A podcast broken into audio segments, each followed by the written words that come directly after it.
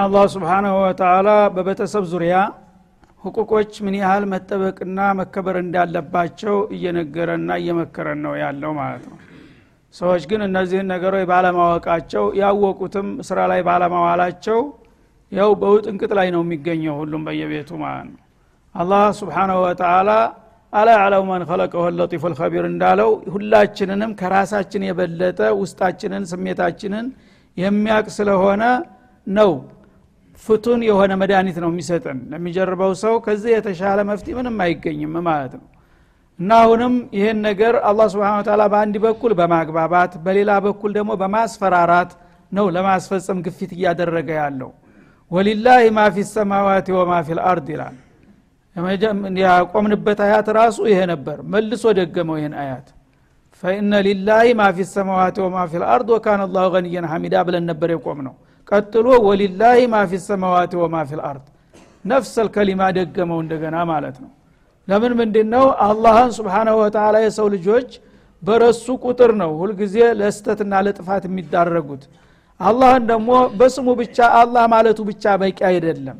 የአላህን ማንነት በሚገባ መገንዘብ ያስፈልጋል። አላህ ማለት ማን ነው? አሁን አንተ በአካባቢ ያለ ባለስልጣን ትፈራለህ አንድ ነገር ሙካለፋ ካደረግኩኝ ይጠየቃለሁ ብለ ትጨነቃለህ። አላህን ግን ምንም ትዝ አይልህም። በስሙ ብቻ አላህ ትላለህ ግን በስሜቱ ውስጥ ያለው ለአላህ ያለ ግንዛቤ በጣም የወረደ ነው። አይደለም? አላህን ማንነቱን በደንብ ለምን አትገነዘቡም ነው ነው። አላህ እኮ ሙልኩ በተወሰነች ወረዳ ወይም እንትን አይደለችም። አለም በሙሉ ሰማይ ምድሩ ሌት ቀኑ ዱኒያ አኸራው ባህሩ የብሱ ሁሉም አለም በሙሉ ሁሉንም የፈጠረ ሁሉንም የሚያስተዳድር የሚቆጣጠር የሆነ ኃይል ማለት ነው አላህ ማለት። እንዲህ አይነቱ ጌታ ታዳ እንደ ቀላል መታየት አለበት ወይ ነው ጥያቄው። ወሊላህ ማ ፊ ሰማዋት ወማ ፊ ልአርድ የአላህ ስልጣንና ቁጥጥሩ ኃይሉ ምን ያህል ነው ካልክ መጀመሪያ የስልጣን አድማሱ ገደብና ወሰን የለውም። ሁሉም ሰማያትና ምድር በሙሉ አለም ዳርስተዳር የእሱ ግዛት ናት። ግዛቱ ብቻ ሳይሆን ፍጥረታቱ የእጅ ስራ ውጤቱ ናቸው። አለምን በሙሉ የፈጠረው እሱ ነው ካልነበረ ያስገኘው ማለት ነው። ከዛም ደግሞ በውስጥም በጨለማም በብርሃንም ያሉትን እንቅስቃሴዎች አንድ ባንድ የሚያውቀው ደግሞ እርሱ ነው ማለት ነው። የሰው ባለስልጣን ግን ግዛቱም የተወሰነች ክልል ናት። ያችንም ደግሞ አያቅም በውስጥ ያለውን ሽኡን አያቅም የተለያዩ መረጃ የሚሰበስቡ ሰላዎች ምናምን ቢኖሩትም እዚህ ግባ የሚባል አይደለም። እያንዳንድህን ቤት እያንዳንድህን ስሜት ሊያውቅ አይችልም። የፈለገው ባለስልጣን ቢሆን መሸጎር ትችላለ ማለት ነው። አላህ ግን ስብሓናሁ ወተላ በልብ ውስጥ ያለች ትርታ ሳይቀር ነው የሚቆጣጠርህ። ይህን አይነት ጌታ እንዴት እንደ ቀላል ቸል ብለህ ልታልፈው ታስባለህ ነው። ወከፋ ቢላህ ወኪላ እና በአላህ ተቆጣጣሪነት አላህ በቂ ነው። እንግዲህ ማንም ተቆጣጣሪ የሚፈራ ከሆነ ከአላህ በላይ መቆጣጠር የሚያስፈልግ ነገር የለም ማለት ነው። አላህ ስብሓን ወተላ ቁጥጥር መጠንና ወሰን ያለው አይደለም። እሱ ከተቆጣጠረ ሌሎቹ ተቆጣጠሩ አልተቆጣጠሩ ሂሳብ ውስጥ የሚገባ አይደለም። የመጨረሻ ሁሏን ነገር ተደቂቅ እስተሊቅ ሊያቅ የሚችለው አላህ ነውና በዚህ ደረጃ ሚስጥር የሚያውቀውና የሚከታተልህን ጌታ ፈርተህ በእሱ ፍቃድ መመራት መቻል አለብህ። ግን አላህ እያልክ በቃልህ ብቻ እሱን ብለህ አስፈላጊውን አክብሮት ሳትሰጠው ማቀደሩላህ ከቀድርህ እንዳለው እንዲሁ ግምት ሳትሰጠው ሐራሙንም እንደፈለክ የምትዘፈቅ ከሆነ ዋጅባቱንም እንደፈለክ የምታጓድለው የምትረግጠው ከሆነ ምኑ ላይ ነው አንተ ሙእሚን የሆንከው ለማለት ነው አላ ስብን ወተላ እየሸ ዩዝሂብኩም አዩሃናስ ይላል። እና ከዛ በኋላ ወደ ሀይል ቃል መጣ ነው። እስታሁን እያግባባ ነበረ። ዋሲያን አሊማ ገፉረ ረሒማ እያለ ቢማ ታዕመሉነ ከቢራ እያለ ነበር የመጣው ማለት ነው። እና ሁሉን ነገር አቃለሁ ሁሉን ነገር እታዘባለሁ እከታተላችኋለሁ። ስለዚህ መልካም ከሰራችሁ መልካም ወረታ ከፍላችኋለሁ ካልሆነ ደግሞ በተቃራኒው እንዳይሆን ተጠንቀቁ እያለ ነበር። ይሄ አብዛኛው በአኸራ የሚጠበቅ ነበር ይሄ ውጤት ማለት ነው። ሰዎች እንግዲህ ታጠፉና ታከፉ ጀሃነም ይመጣባቸዋል። ደጎች ከሆኑ ጀነት ያገኛሉ በሚል ብቻ አትውሰደው አንተ ከኔ ጋር ከተጋጨህ እዚህ ዱኒያ ላይ ራሱ ከፈለግኩኝ እርምጃ ልወስድ ይችላለሁ በሚል በሚገባን ቋንቋ ሊነግረን ነው አሁን ደግሞ ማለት ነው። እየሸው ዚቡኩም አዩሃናስ ይላል። እናንተ የሰው ልጆች ሆይ ብትመከሩ ብትዘከሩ የማይገባችሁ ከሆነ እኮ አላህ ከፈለገ ከዚህ ምድር ላይ ጠራ አድርጎ ሊያጠፋችሁ ይችላል ይላል። ይህን ማድረግ የሚችል ጌታ ነው። እየቻለ ግን አርሐሙ ራሒሚን ከመሆኑ የተነሳ ይታገሳችኋል እንጂ ዝም ስላችሁ እኮ የፈራኋችሁ ወይም የተውኳችሁ አይምሰላችሁ አላህ እኮ ቢፈልግ በዚህ በጥፋትና በክፋታችሁ ሳቢያ አንድ የማያዳግም እርምጃ ሊወስድና ተምድርገጥ ሊጠርጋችሁ ይችላል ይላል። ወየቲ ቢአኸሪን እናንተን ጠራርጎ ታጠፋና መሬትን ታጸዳ በኋላ ሌላ ፍጡሮች መተኪያ ማምጣትም ይችላል ይልሃል ማለት ነው። ይህንን የሚያደረግ ፍጡር ሌላ ሀይል የለም ከአላህ ውጭ ማለት ነው በአለም ላይ ያሉን ነገሮች በሙሉ ጠራርጎ አጥፍቶ እንደገና መተካት የሚችለው እሱ ብቻ ነው። ወየቲ ቢአኸሪን ሌሎች ደግሞ ከእናንተ የተሻሉ መተኪያዎች ማምጣት እየቻለ ነው እናንተን የሚያባብላችሁ ማለቱ ነው። ወካን አላህ አላ ዛሊከ ቀዲራ ይህን ማድረግ የሚያቅተው መስሏችሁ ከሆነ አትጃጃሉ። አላህ ይህን ለማድረግ በጣም የሚችል ጌታ ነው ይላል አላ ስብን ወተላ እና አላህ እንግዲህ ስብሓነ ወተላ ሀሊመን ላ የማይቸኩል ስሜታዊ ያልሆነ ጌታ ስለሆነ እንጂ እንደ እናንተ ክፋትና ጥፋት እኮ ቢሆን ኑሮ ተዚህ ተምድር ላይ በምትፈጽሙት ግፍና በደል ጠራርጎ ሊያጠፋችሁና እንደገና በመሬት ላይ አንድ አዝመራ ታጭዶ በመህር ተጠራርጎ ተጠፋ በኋላ የሚቀጥለው ደግሞ ክረምት ሲመጣ ሌላ አዝመራ እንደሚዘራበት በመሬት ላይ ሌላ አዲስ ፍጡሮች መተካት ይችላለሁ ይላል አላ ስብን ወተላ ይህን ማድረግ እየቻልኩኝ ነው። የምታገሳችሁና የማባብላችሁ የምመክራችሁ ይላል ማለት ነው። ወካን አላህ አላ ዛሊከ ቀዲራ።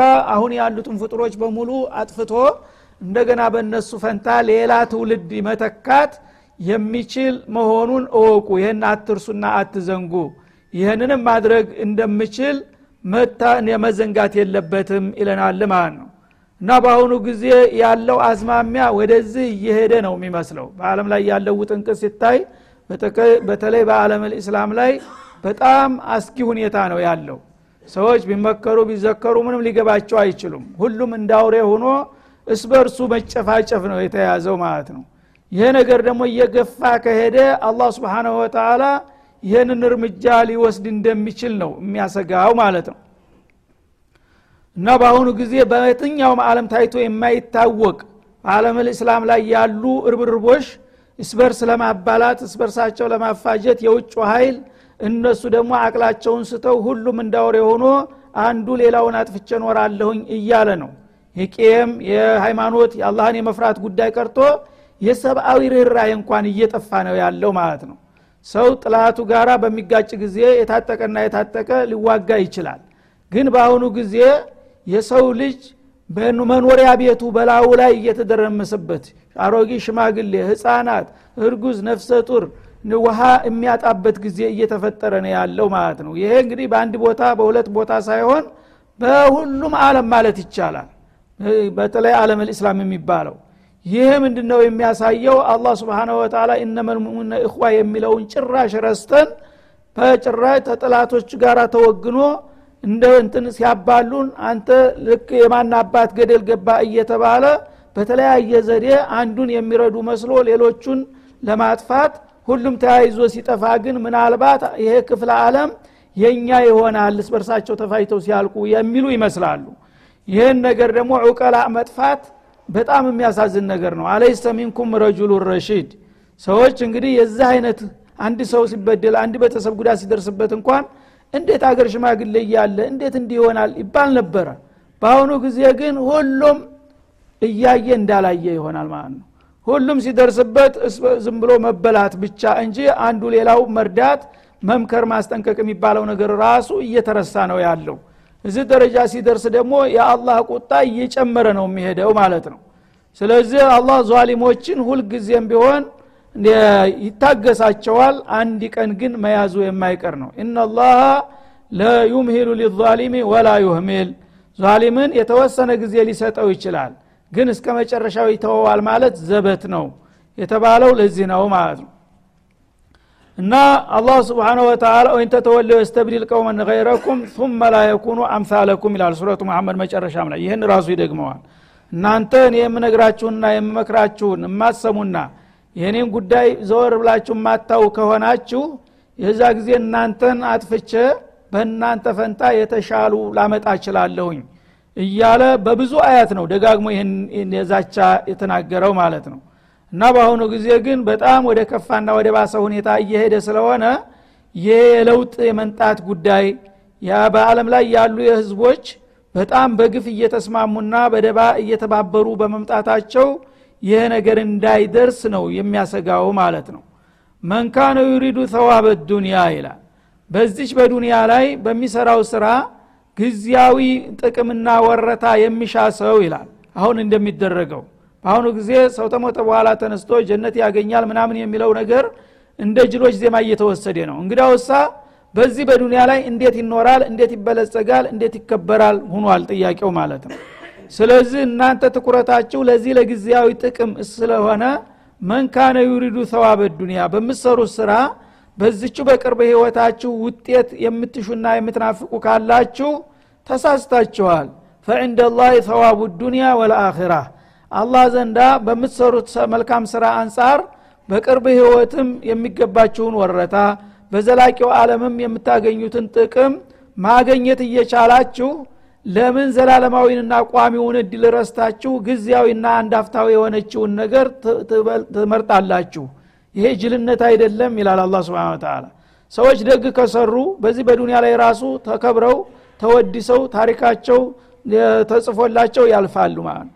እንደገና በአኸራ ደግሞ ከጌታ ዘንዳ ትልቅ ወረታ ያገኛሉ። ግን በአሁኑ ጊዜ ይሄ ተረሳና ስክ የፖለቲካ ጥቅም ብቻ ነው ማለት ነው። አንዱ ስልጣን ይዞ መኖር አንዱ ሀብታም ሆኖ ዲሆቹን ሁሉ ዘርፎ እሱ ብቻ መብላት ነው የሚያየው። ለምን? በምትሰሩት ስራ መልካም ሰርታችሁ ለራሳችሁም ተጠቅማችሁ ታሪካችሁንም አዲሳችሁ ለአኸራችሁ የሚበጃችሁን እግር መንገዱ ሁለቱንም ማግኘት እየቻላችሁ ለምን ቁንጥልና ጊዜያዊ ጥቅም ላይ ታተኩራላችሁ? ይላል አላ ስብን ተላ እና ሁለት የተሻለ ያውም የበለጠውን እኮ ነው የተረሳው። ዱንያ የፈለገው ያህል ቢሳካልህ አንተ ለምሳሌ አለምን በሙሉ ዳር እስተዳር ዛሬ ወደ 286 አገሮች አሉ። እነዚህን ሁሉ በእጅ በመዳፍ ብታስገባና ብትገዛቸው ምንድ ነው ምን ያህል ነው የምትቆየው? ግፋቢል 60 ዓመት 70 ዓመት ረጅም እድሜ ኑሮህ ብትገዛቸው ከዛ በኋላ መጨም ትሞታለህ። አይደለም እንዴ? እንደ ሁሉም ነገር ቢሰምርልህ ተቃዋሚውን ቢጠፋ። ከዛ በኋላ ሞትክ አበቃ ዱንያ ይህናት የዚህንም ያህል አይሳካልህም ግን ለአኸራ ጌታ ጋር ተዋውቀህና ታርቀህ ብትሰራሳ። ስብናላህ አለምን በሙሉ በመልካም ስራ አስውበህ ለሌሎቹ አርአያ ምሳሌ ሆነህ ታሪክ በወርቅ ቀለም ተጽፎ እየተወደስክ እየተሞገስክ ትኖራለህ። እንደገና በአኸራ ጀነት ንዕም ታገኛለህ።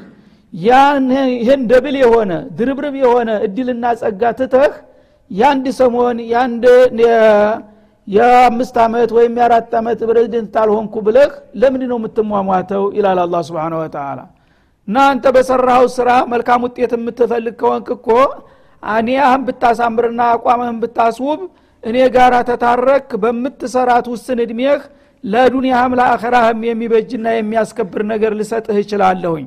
ግን እኔን ረስተህ የምታገኘው ጥቅም ትልቁን እድልህን ትተህ እንደገና የአንድ ሰሞን ጤዛ መምረጥ ማለት ነው ይሄ ደግሞ ጅልነት ነውና ይሄንን የሚያስቡ ሰዎች አቋማቸውን ያስተካክሉ። ወካነ አላሁ ሰሚአን በሲራ። አላህ በምትሉት ነገር ሁሉ የቅርብ ሰሚ ነው። በምትሰሩትም ነገር ጥልቅ ተመልካች ነው።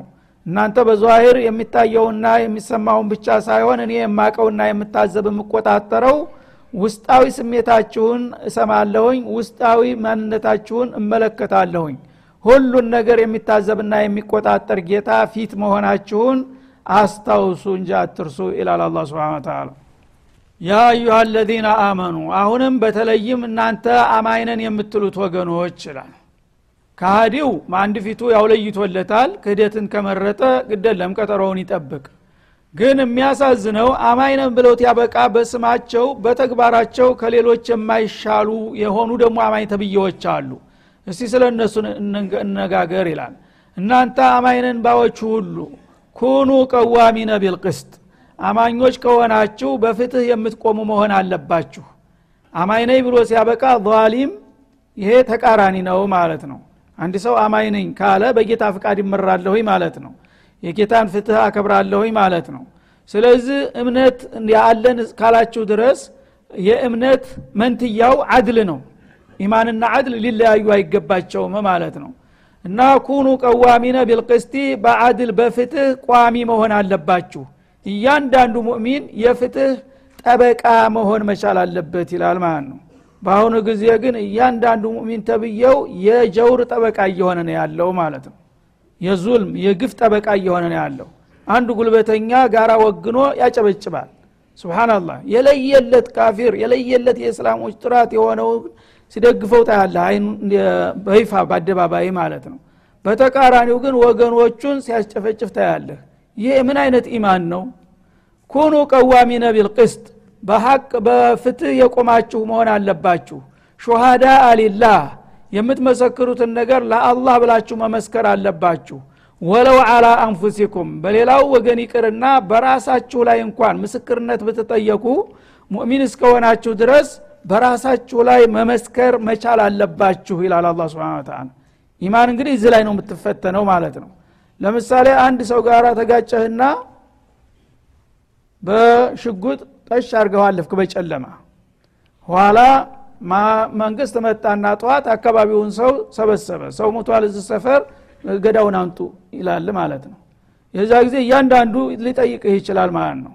አንተ አይተሃል ይህን ነገር አድርገሃል እያለ በየተራው ይጠይቅ አንተ ጋር ሲደርስ ማንም ሰው አላየህም። ጨለማ ለብሰን ያደረግከው አንተ ጀማል እንደዚህ አድርገሃል አደል ታቃለህ አደል ይልሃል። አሁን አቃለሁኝ ማለት አለ በሙእሚን ከሆንክ። ምንድ ነው የሚያመጣው እሱ? ግፋቢል ሊገልህ ነው። ቅሷስ ነው አይደለም ሳትሞት ትቀራለህ።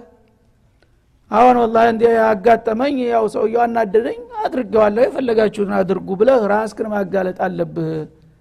የእነሱን ግርፋት የእነሱን እስራት የእነሱን እንትን ፈርተህ ተካድክ ግን ምስክር እስከለ ድረስ ነፃ ነው ብለው ሊለቁህ ይችላል። ግን ከአላህ ነፃ ትሆናለህ? ጀሃነም ይጠብቀሃል ከጀሃነምና ከሱ አለንጋ ማን ነው የሚከፋው? ወለው አላ አንፉሲኩም ተመልከቱ። የአድል እንግዲህ ታማኝነት ምን ያህል እንደሆነ ኢማን። እንዲህ አይነት ነገር ሲመጣ ነው ኢማን የሚፈተነው ማለት ነው። ዛሬ ግን እዚህ ደረጃ ሳይሆን በማይረባው ነገር ነው። እንደው በአምሳ ብር በመቶ ብር ነው የሚሸጠው ኢማን ማለት ነው በቀላሉ። በይሉንታም ምን በብር ብቻ ነገሌ እንዴት አስቀይመዋለሁ ተብሎ የምታውቀውን ነገር ሽምጥጥ አድርገህ አላቅም ትላለህ ማለት ነው። ለምን እገሌ ላለማስቀየም ረበልዓለሚን ማስቀየም ግን ረስተሃል። እና ወለው አላ አንፉሲኩም በራሳችሁ ላይ እንኳ ቢሆን የሰው ገንዘብ ወስደሃል? አሁን ወስጃለሁኝ። መኪና ገጭተ ቁጥር ሳያዝ አምልጠህ ልትሄድ ትችላለህ። ነገ ህደ ግን ሪፖርት ማድረግ አለብህ። እንዲህ አይነት ቁጥር መኪና የገጨሁት እኔ ነኝ። ሳይኖር አንዳንድ ጊዜ የቆመ መኪና ሹፌሩ ሳይኖር ገጭተው ትሄዳለህ እንኳን ያላየኝ አልሐምዱሊላ ብለህ ትሄዳለህ። አይተዋል ረበልዓለሚን ነገ ትጠይቃለህ። አንድ ሺህ ብር ላለመክፈል ብለህ አድራሻህን ስምህን ጽፈህ እኔ በዚህ ቁጥር ደውለህ የሚፈለግብኝን ነገር እከፍልሃለሁ። እኔ ወንድም ተሳስቻለሁ ማለት መቻል አለብህ እንጂ አላየኝም የሚባል ነገር የለም። አላህ ያይሃል ይታዘበሃልና ማለት ነው። ወለው አላ አንፉሲኩም በራሳችሁ ላይ እንኳ ቢሆን አዊል ዋሊደይን በወላጆችህም ላይ ቢሆን መመስከር መቻል አለብህ ሙእሚን እስከሆንክ ድረስ ወላጆች ከጀሃነም ያድኑሃል? ወላጅህ ለምሳሌ ሰው ሲገድል ብታየው የኔ አባት ነው የገደለው ብለህ መመስከር መቻል አለብህ። እናትህ አንድ ነገር አጥፍታ ከሆነ የኔ እናት ናት ብለህ ማድረግ አለብህ። ያ ነገር የሚከፈል ከሆነ ግን ዙረህ አንተ ክፈልላቸው እንጂ በመደበቅ አይደለም መርዳት ያለብህ። ነፍስ ገለው እንደሆነ ነፍሷ ጋውን የከፍላለሁኝ ግን አኸራያን አላጠፋም። እነሱ ናቸው ብለህ መመስከር አለብህ። ከእናት አባት የበለጠ ነገር አለ? ይሄ ነው ኢማን ማለት ማለት ነው ወልአቅረቢን ከዛም አቅራቢያ ዘመዶች ወንድሞች እህቶች ሚስትህ ልጆችህ የተለያየ ነገር ያጠፉና በምስክር ልትጠየቅ ትችላለህ። የዛ ጊዜ እንዴት አድርገህ ነው ነፍስህን የምታጠፋው? ይህ ነገር እኔ አይቻለሁኝ ምስክርነት የአላህ ነው። አላህ ፈርዶብኛ እኔ በተቻለ አቅም የሚፈለገውን ነገር እተባበራለሁኝ እንጂ አክራን አላጠፋም ስትል የዛ ጊዜ ነው ረበልዓለሚን ጋር አንተ ጥሩ ውጤት የምታመጣው ማለት ነው አለበለዚያ በጥቅቅን በማይረቡ ነገሮች አንተ በይሉንታ በዝምድና በወዳጅ ከከይል ከክ እያልክ ዝም ብለ ፍትህ የምታጠፋና የምትሸውድ ከሆነ ምኑ ላይ ነው ኢማን የሆነው ይላል። እየኩን ገንየን አው ፈቂረን ይልሃል። ስብናላህ ያ በምስክርነት የምትጠየቅበት ሰውዬ ወይ ሀብታም ነው ወይ ድሃ ነው። በሁለቱም በኩል አድልን እንዳትረሳ ይልሃል። ፈላሁ አውላ ቢህማ ለሀብታሙም ለድሃውም ከአንተ ይልቁንስ አላህ ይቀድማል ይልሃል ማለት ነው። ማለት ምንድን ነው ሀብታም ከሆነ ባለጸጋ ከሆነ አንተን የሚረዳ ሰው ከሆነ ልትመሰክርበት አትፈልግም። ሀጅ ገሌ ጋር እጣላለሁ እንደ ይላል ማለት ነው። ስለዚህ ጥቅምህን ለማስከበር ስትል ያ በሀብታሙ ላይ ስትጠራ እንዲህ አይነት ነገር አላየሁም ብለ ግጥም አድርገህ እንትን ትላለህ ማለት ነው። ድሃ ቢሆን ግን ልብን ታረገው ነበረ። እንደገና እንግዲህ ጥቅም ያለው ሁልጊዜ ይከበራል ይታፈራል ማለት ነው። የእሱ ውለታ ይከበር የረበል አለሚንስ ፈጥሮ ያኖረህ እስካሁን ድረስ ውለታ አሉ አለም የአላህን አማና እንዴት ትሸጠዋለህ? ይህ ሰው የተወሰነች ነገር ነው ያደረገልህ። ድሃ በሚሆንበት ጊዜ ደግሞ አጢፋ ርኅራህ ያጠቃሃል ማለት ነው። ድሃ ነው ሚስኪን ነው እየማቀቀ ነው የሚኖረው። ይህን ምስኪን አሁን መስክሬ ደግሞ እንደገና ላስገርፈው ነው። ይህን ምስኪን ላሳስረው ነው። ትልና ታላህ የበለጠ አዛኝ ሁነህ ለድሃው እንዴት አድርጌ በሱ ላይ እንትንላለሁ ትልና ኸይር ልትሰራ ማለት ነው። የጀህል ነው ይሄ። ኸይር ልትሰራ ይህን ምስኪን ላለማስጎዳት ብለህ የሐሰት ምስክርነት ትሰጣለህ ማለት ነው። ለምን? ሀብታሙንም ሀብታም አድርጌ የፈጠርኩት ድሃውንም ድሃ አድርጌ የፈጠርኩን አይደለሁም እንዴ? ከኔ የበለጠ አንተ አዛኝ ከኔ የበለጠ ተቆርቋሪ ሆንክ ለነሱ ይላል አላ ለሀብታሙም ለድሃውም እኔ ነኝ ዋቢያቸው። ለሁሉም የሚበጃቸውን ማቅላቸው ደግሞ እኔ ነኝ። አንታውን ልጠቅም ነው ሀብታሙንም ወዳጅህን ላታስቀይመው ጠቅመጥቀምህ ነው። ድሃውንም ደግሞ እንዳይጎዳ መራራትህ ነው። ስተት ነው። የአላህ ፍትህ ግን ቢፈጸምባቸው ነው የሚጠቀሙት ሁለቱም ይላል። የአላህ ፍትህ ታሉ ከጀሃነም ነፃ ይሆናሉ። ጊዜያዊ ቁጣት ያገኛሉ። ወይ በገንዘብ ወይ በስራት ምን ይሆናል? እንደገና ደግሞ ያ ድሃው ደግሞ የአላህ ቅጣት በዚህ በዱንያ ላይ በድህነት እየተጠበሰ ነው ያለው። ተቆራመደ ነው የሚኖረው እንደገና ጀሃነም ይግባ በዚህ ጉዳይ? ሀቁ ተነግሮ መቀጫውን እዚህ ማግኘት አለበት። እዚህ ከተቀጣ ግን ጀሃነም አያገኘውም። ነፃ ሆነ ማለት ነው። ማንኛው ነው የሚጠቅመው? ወይም ደግሞ አፉ ሊለውም ይችላል። ያ ባለጉዳዩ ነገሩ ተታወቀ በኋላ ይቅርብ እያለሁ ሊለውም ይችላል።